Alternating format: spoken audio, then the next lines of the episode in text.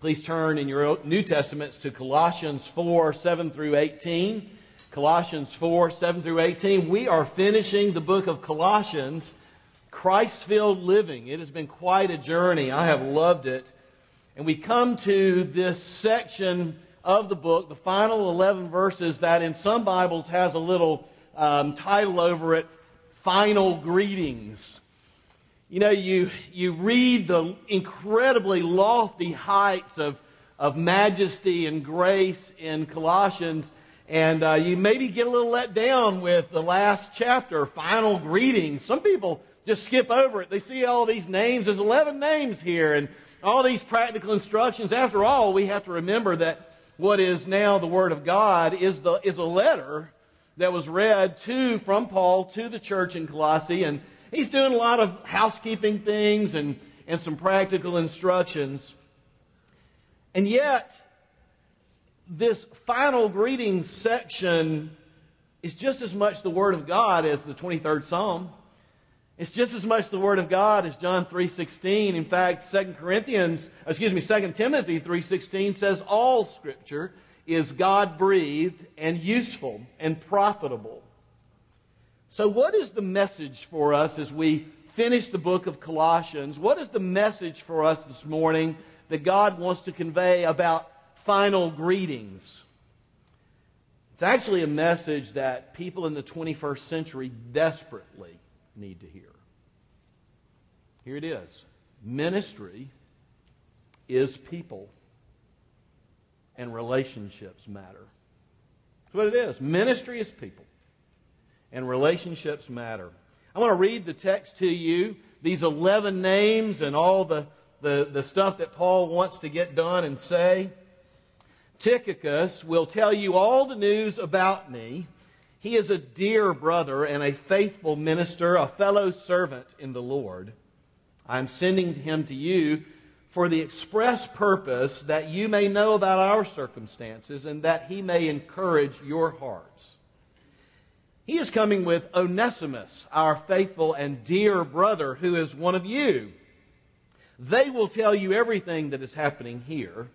My fellow prisoner Aristarchus sends his greetings, as does Mark, the cousin of Barnabas. You have received instructions about him. If he comes to you, welcome him. Jesus, who is also called Justus, sends his greetings. These are the only Jews among my fellow workers for the kingdom of God, and they have proved a comfort to me. Epaphras, who is one of you and a servant of Christ Jesus, sends his greetings. He's always wrestling in prayer for you, that you may stand firm in all the will of God, mature and fully assured. I vouch for him that he is working hard for you and for those at Laodicea and Hierapolis. Our dear friend Luke, the doctor, and Demas send their greetings. Give my greetings to the brothers at Laodicea and to Nympha and the church in her house. After this letter has been read to you, see that it is also read to the church of the Laodiceans, and that you in turn read the letter from Laodicea. Tell Archippus, see to it that you complete the work that you have received in the Lord. I, Paul, write this greeting in my own hand. Remember my chains. He's in prison. Grace be with you. The question is who are these people? And why do they matter? well, we know at least three of them. Uh, we, many of us would know Mark. He is the author of the second gospel Matthew, Mark, Luke, and John. Uh, he is the cousin of Barnabas. We know Luke, the, who's also in this list. He is the author of the third gospel. Some of you may know Onesimus. Onesimus is the subject of the book of Philemon. Little book. Philemon is one of the leaders in the church of Colossae. So all this book of Philemon kind of comes out of what Paul is saying to, to the Colossians. Onesimus was a runaway slave that belonged to Philemon. And we'll talk a little bit more about that in a moment. But who are these other people? 8 minus 3 equals 11 names that are not familiar to us. And I tell you, these names appear in Holy Scripture for no other reason than Paul loved them and did ministry with them. That they dreamed kingdom dreams together, that they joined hands and joined hearts. They had deep friendships around the gospel of Jesus Christ. And you know, you think about it, from the almost Himalayan mountain peaks of eloquence and, and beauty, where we started in Colossians with the supremacy of Christ, that, that He is the image of the unseen God, and, and that all things hold together in Christ, the, the supremacy. And we were like, man, if, if Christ can hold it all together, He can, he can run my life. He can lead the church. I, I'm very assured by that. And we get to the sufficiency of his death, and all of our sins are forgiven through the fact that he died for us. And then we get to that practical section that we enjoyed about how Paul applies the gospel to marriage and parenting and work and evangelism. And, it all comes down to tell Archippus hi. yeah, it does. It does the final greeting section is important because it reminds us that, that ministry is people and that relationships matter. I want you to think about the, the truth or untruth of this statement that the quality of your life is largely determined by the quality of your relationships. Do you think that's true or not true? If it's true, tune in. Because I think that maybe more than any other time in human history, people in 2012, and I've seen this in 27 years of pastoring, going back to student pastorate days, are just kind of losing a sense of connection with family, with one another, with church and, and, and other institutions uh, in our culture. Really, over the last five decades, there's been kind of an encroaching and growing shift from a focus on community and group and relationship to focus on the individual. And what happens is, is that that focus from group toward individual happens, we find ourselves more isolated. So interesting, isn't it? To be with more people, rub shoulders with more people, and, and know fewer of them. Know them well, to have fewer close friends in, in the many people that we know, in the busy bustling of our lives, and in the isolation we feel because the individual is exalted more than the group. And look, when we don't have relationships, we can't pursue the kingdom of God as a team sport. And that's where the fun is, you see. Paul's not just relating names, he's relating friends, he's relating passion, he's relating purpose, and frankly, he's relating joy in ministry. You know, we, we see this in so many ways uh, in our society. Uh, even in the architectural changes over the last 50 years, we see this. Back in my grandmother's day, uh, they used to, and I have one of these by the way, they used to have these things. Most every house had this thing called a front porch. Not a back porch, a front porch. And I suppose in the South, the front porch was so you, you know, you didn't have air conditioning. That was a great moment for Southerners when they discovered that. Um, but I suppose you get out into the cooler night air. You had your ceiling fans going on the porch. And you know, everybody went out to their front porch or they went and visited people on other front porches. In fact, it was just expected that after dinner you'd either be out or you'd be visiting somebody who was out. Do you know one of the lost cultural relics of the last 50 years is people would go out and, and let's say you, you just kind of going to see somebody and they weren't home. They weren't on the front porch. You knocked on the door. They weren't uh, in their house. And so you had these cards printed up. They kind of look like what we call business cards today. You left them, you know, in a little special place on the porch just to let people know I really wanted to be with you tonight. I really wanted to, to, to have some time with you, and you weren't here. Does anybody know what those cards were called? Thank you. Calling cards. How many of you have calling cards? You do? Wow. Somebody, I won't, won't, call, won't call out a name, name, but I'm very proud of somebody in the church. Uh, actually has calling cards. No, we don't have calling cards anymore. And we don't really have a lot of front porches anymore. No, the front porch has given way to the back deck. Surrounded by an 8 foot, 10 foot, or 12 foot privacy fence. I mean, it's got everything but a moat, a drawbridge, and razor wire to say to people that might want to be with you, I want to be alone. I'm stressed out, and I don't want you or your card. well, think about, even today, what you can do without ever having to leave your house. I mean, people went to restaurants years ago, but you know, they, they really didn't like we do. Uh, if you've looked at the, the numbers of the percentage of income uh, over the last 15 years of, and by the way, I, I love restaurants, so this isn't sinful or anything. I'm just, it's just a fact. Uh, the number of percentage of income that Americans spend on other people cooking for them in a restaurant, it is really something that's just been a burgeoning industry. I know even when I was growing up, we didn't quite go out to eat, you know, as much as, as you do today. But um, you, you used to have to go to this thing called the grocery store. And uh, you'd see people there, and you'd come home and, and you'd cook your food. And, you know, you don't have to do that anymore. You can order out. You can have pretty much what you want delivered. You can have groceries delivered. You don't have to go outside anymore to eat. You don't have to go to the theater, or as we used to call it, the picture show.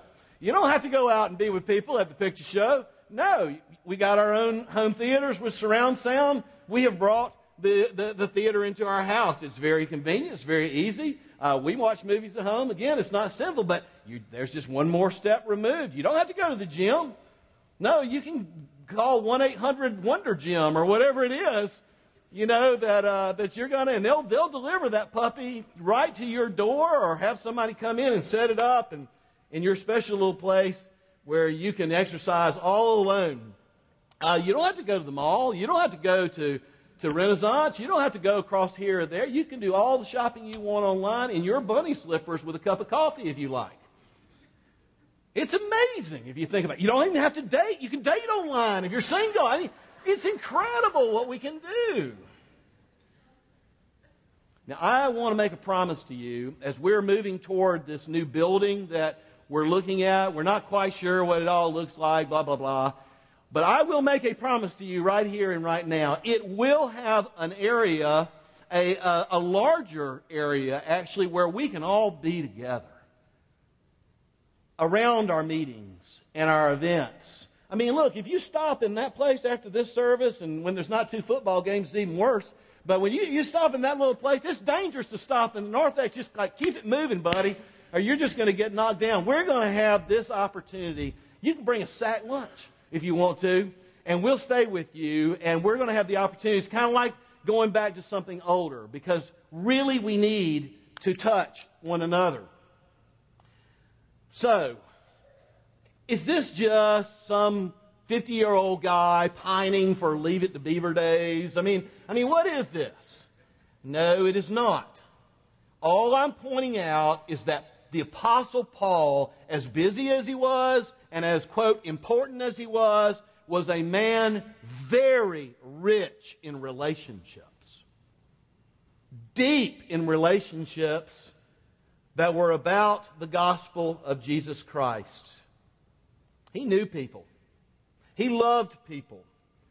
Final greeting speaks to our this great need in our lives to have meaningful, ongoing relationships. Ministry means people. But, you know, it's more than just, just making a connection.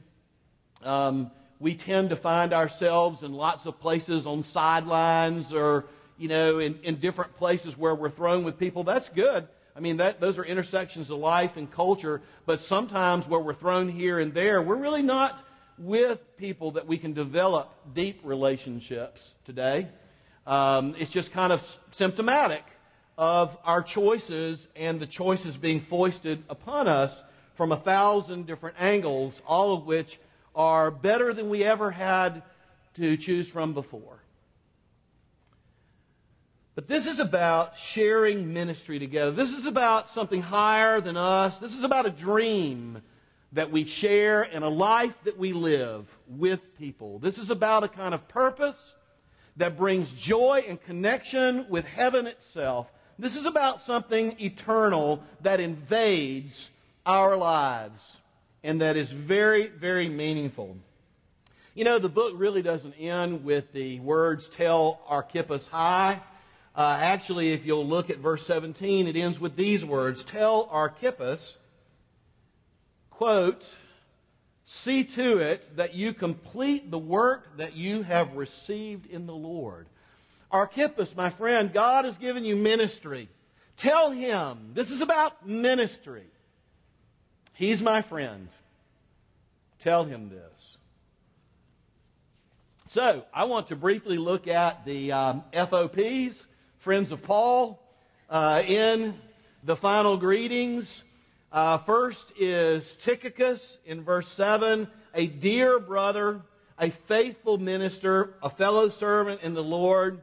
I'm sending him to express all that's going on. We learn that Tychicus is the person that was close enough to Paul and, and trusted by Paul enough to actually carry the letter of Colossians to the Colossians and to the Laodiceans and maybe even some other churches in what's called the Lycus Valley. It's about 10 miles downstream that Laodicea was from Colossae. So this is a pretty important person. We find out in the book of Ephesians, he's the guy who carried the, the letter to the Ephesians as well.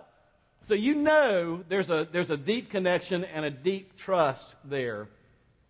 A few years after this, he would kind of, of take the place, if you will, of Titus, who's kind of like Timothy, really in Paul's inner circle of those people. Tychicus becomes more and more of a go to person as well as a friend in ministry for Paul. And then there's Onesimus. Tychicus and Onesimus are kind of spoken about together. Onesimus and Tychicus, uh, Tychicus had, uh, had this difference, though. Tychicus was a free man and Onesimus was a slave. Onesimus had run away from Colossae. He had run away from, from Philemon. And Paul realizes that, that Onesimus knows and loves Jesus. And Paul kind of hangs on to Onesimus. You know, Paul's in prison. Onesimus, the slave, becomes, quote, a dear brother. You see that? He's a dear brother in fact, in the book of Philemon, if you read that, he says, Look, I'm going to send him back, but only if you treat him like a dear brother. You lost a slave, you gained a brother, and we don't treat people that way. In our text, he says, They, they, Tychicus and they will tell you how we're doing here. Onesimus, the slave, has the floor to relate out of this relationship with Paul all that's going on in Rome. Aristarchus, Aristarchus, the one who is in prison with Paul, he was always there. We read about Aristarchus in other places. I mean, he is always ministering to Paul. He's kind of that friend that just, just keeps coming with mercy and help. And I mean, he is, you, you got a friend like that in your life. It doesn't matter where you are, what's going on they're not letting go of you. They're, gonna, they're going to serve and they're going to help you. If you have a friend like, like Aristarchus, you're very blessed. In fact, Aristarchus, just right there, you know, next to Paul, he was with Paul in Ephesus in the midst of a riot. He got beat up. You get beat up for Jesus with somebody, that kind of draws you close. In the book of Acts, we read that when Paul was shipwrecked on his way to Rome, Aristarchus was shipwrecked with Paul. These things draw us close. And then there is Mark, the cousin of Barnabas. And a little bad thing happened with Mark. Some of you may know about it. Mark went on the first missionary journey with Paul. Mark kind of tubed out. And he, he left Paul. Paul was livid. Came time to go on the second missionary journey. Paul said, ah, No Mark. Can't trust him, not taking him.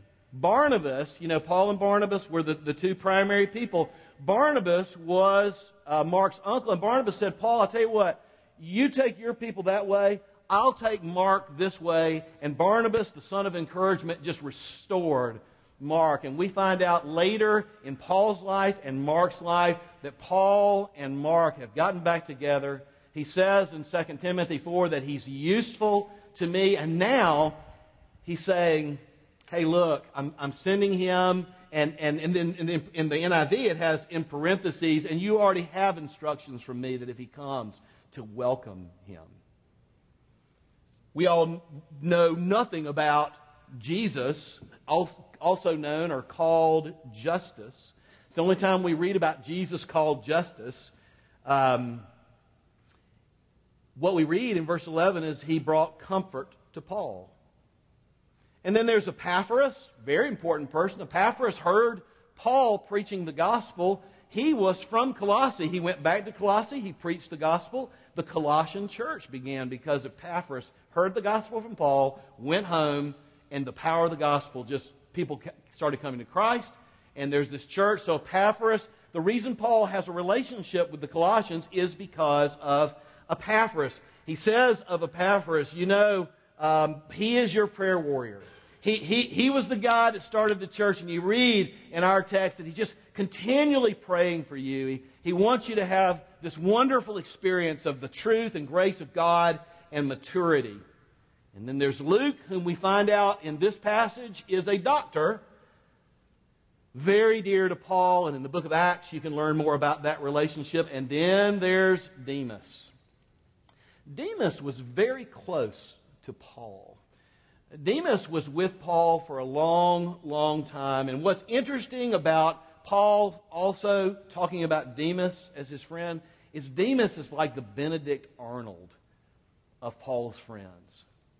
We read that um, in, in 2 Timothy 4.10 that Demas loved the world too much. Demas loved himself and he turned on Paul. But at this time, they were very close. Isn't it interesting that somebody who's going to become a traitor to Paul, Paul's just putting his heart out there. You know, Paul, that's what you got to do with relationships, don't you?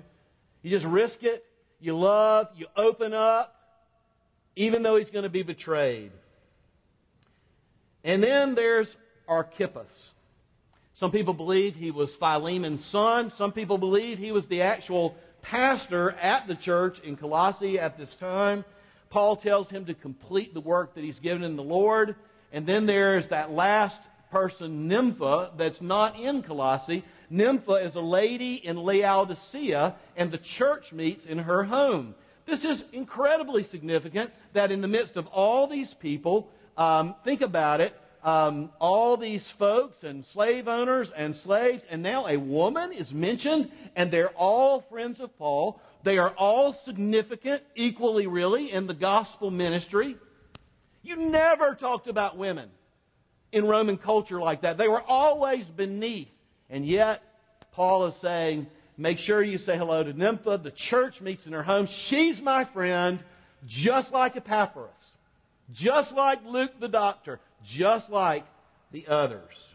All these names. People who love the kingdom of God and people who love this type A person named Paul. I learned a very important truth when I was about 20 years old that changed my life. I came to know Christ when I was 19 and a half. And my friends in high school and my friends in the two years that I can barely remember at college, you know what? To this day, I'm not in touch with many of those people. But when I came to Christ and I began to meet people who loved Christ, when I began to meet people whose lives wasn't just about them, but about what God wanted to do through them and what we as a group could do. It radically transformed the way I saw friendships. I mean, look, we're in, the, in a ministry and we believed that we were going to, quote, win the world to Jesus Christ in this generation. Boy, that's something to give your life to, isn't it? Well, it's been a generation. It didn't happen, but I'm going to tell you, those are the people that went deep into my heart because it was the gospel. Those are the people who have forgiven me and loved me in spite of me because they know what it is to be loved by Jesus and they have learned to love. Those are the people that when I am an old, old man, will still be in my life. It's what Christ likeness actually looks like. Ministry is not an option for Christians. This is the life that God blesses. God wants you to have friendships. He wants you to have friendships with all kind of people, by the way. But He wants you to have friendships that surround the purpose of what He is doing on planet Earth right now. I will build my church. Now, I learned another important truth that is that Paul speaks about in this text, really. And this took me a little longer to, to learn. I was a young preacher, and, uh, and I learned something by being in a church. And here it is. And, and this has to do with, with being a pastor. I learned it's not about the pastor. That's hard for me to learn. It's not about the pastor. You know what it is? It's about God and His people. It's not about the pastor. Um, preachers tend to be remembered for their tenures in churches at various times. Those were the so and so years and all this other stuff. But I am, the older I get, amazed at how comparatively little preachers actually do to advance the kingdom of God. Oh, don't get me wrong, we preach. Don't get me wrong, we teach. We equip. We lead. We counsel. I'm not trying to trash preachers at all. All I'm trying, all I'm trying to say is that the kingdom of God doesn't move through preachers. It is the church, the ecclesia, the called out ones, called out of the world, out of the values of the world, out of what the world says that we need for our lives to be okay, and into church, into kingdom, into purpose. That's who God is moving. I will build my church my body, and the gates of hell will not prevail against it.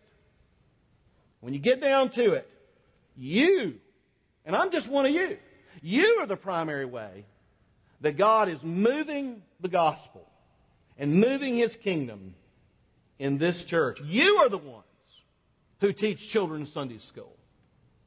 You are the ones who invite people to hear about the gospel and to and to move toward relationship with believing people from all the places of intersection in your life. You are the ones who serve in the Wednesday night serving line, not me. You are the ones who serve in the nursery.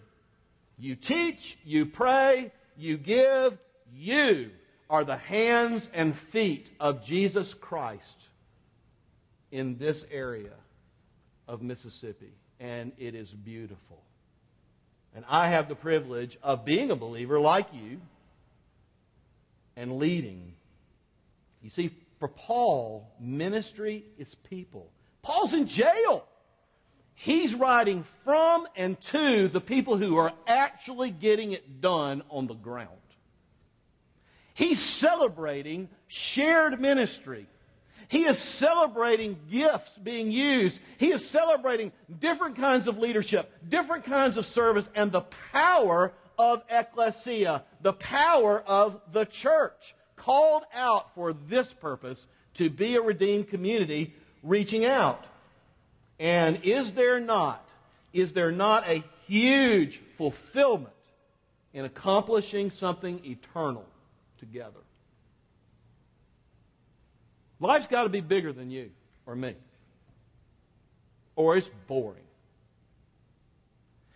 And is there not such meaning uh, about friendships that center on mutual love in Christ? You know, we have a built in need by God to contribute and to belong. It's not just belonging.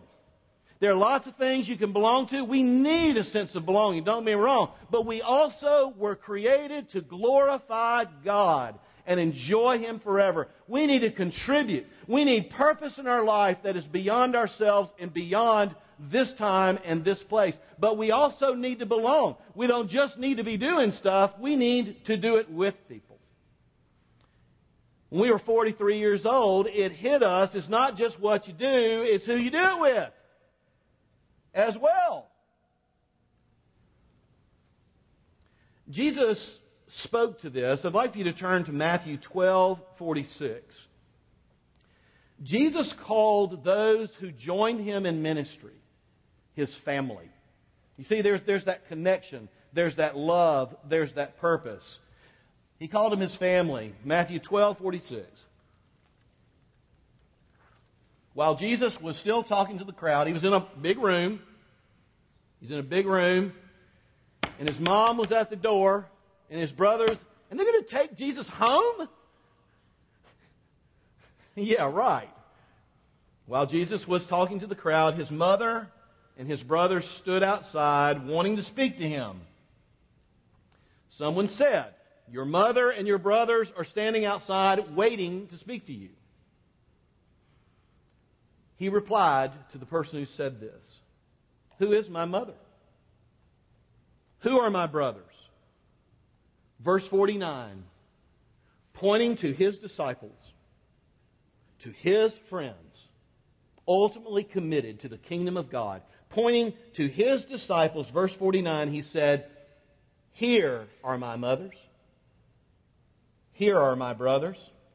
For whoever does the will of my Father in heaven is my brother. That is who my sister is. That is my mother. Ministry means people, and relationships matter and relationships around the gospel are what we are made for in and through His church. I can say this with certainty that the people in this church experiencing the most growth are the people who are connected to others in ministry. You can't search the internet for truth and grow as a Christian like you can grow actually being with people and learning how to love. Through being loved and through loving. It is doctrinal, yes. That's the first two and a half chapters of Colossians. Then it is about our lives, yes. And now we see it's about relationships around Jesus Christ. I'll tell you what, uh, if you want to, to make a connection because we can't program friendships, but we can, we can create avenues where you can get with people. We'll see what happens. We get you with, with some folks, you know, that love the Lord. But I tell you, the fast track to a relationship in this or any church is to commit to a ministry. Is to commit and say, I want to be a part of doing this ministry with you. I want to learn how you do it. I want us to do it together. I want us to rely on each other. That is the fast track to knowing somebody and making a connection with somebody. I want you to tuck that away. So let me ask you this question as we come to a close. If you were to write a letter right now, kind of like this letter to Colossians, but not near as profound, what are the names that you would put in your letter at the end of your ministry buddies? through the years and your truest relationships around the gospel. I want you to think about the ministry friends you've had over the years and who became your dear friends as you loved one another and loved other people. You know, in college, as I told you, I learned about this, and, and God has given me friends I still have to this day. I went to seminary, and there was a whole different kind of connection and learning. 22 people in this church were good friends of mine in seminary. And I still love them to this day because we're all part of a singles ministry in town. It was all about the gospel. And then they all came out here and started Highlands once I was way gone. First Presbyterian Church of Augusta, I was a singles minister, still in touch with people that we shared this gospel. There's a real important name, Gina Smith, uh, that got added to my list uh, there in Augusta, now Gina Wheat. And then in Tuscaloosa, where we started a new church, hey, look, y'all know some of you started Highlands. You start a new church, man, you got to band together because it isn't anything if you don't. And you do get to know each other. That's that fast track to relationship, you know. That happens. We got a good long list in Tuscaloosa with people. Had our babies there in Tuscaloosa. Those are kind of significant people you have your babies with. And and, um, and then Colorado Springs. And those years in Colorado for us were time of God's right hand. And y'all wouldn't believe some of the leaders out there and, and just the connection in ministry. Wonderful. And then finally, for me, there's your names. For the last seven years, it's your names. You matter. We've labored together. We have loved one another. And you are so dear. And the story of mine and Gina's life, and Sarah and Emily's too, includes your names. We having fun yet? Redeemed community. Folks, this is what it's about. Redeemed community, reaching out at the intersection of life and culture. Uh, uh, culture. Look, us, we're just like Paul and these 11 people. Same Holy Spirit, same gospel, same Great Commission. How wonderful. Same need to belong and to contribute. And the church gives us opportunity to have all that and for our children to have it too.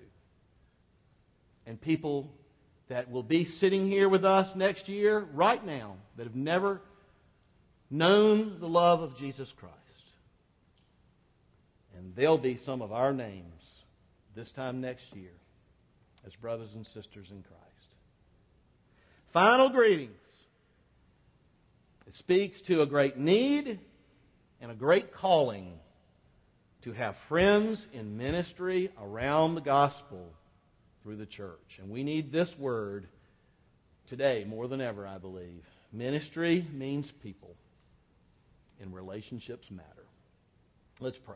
Lord, we pray that you would lift our eyes to see what you have for us, regardless of what millennia it is, what century it is, what year it is, what time it is. God, would you be pleased to truly make us an insanely busy and, and distracted by so many wonderful things culture? Would you, would you through the, the gospel and learning to love and a commitment to ministry, truly make us a redeemed community, reaching out? And would you therefore increase not only our purpose and our joy, but the sense of the love of Christ in and through our lives. We pray in His holy name. Amen.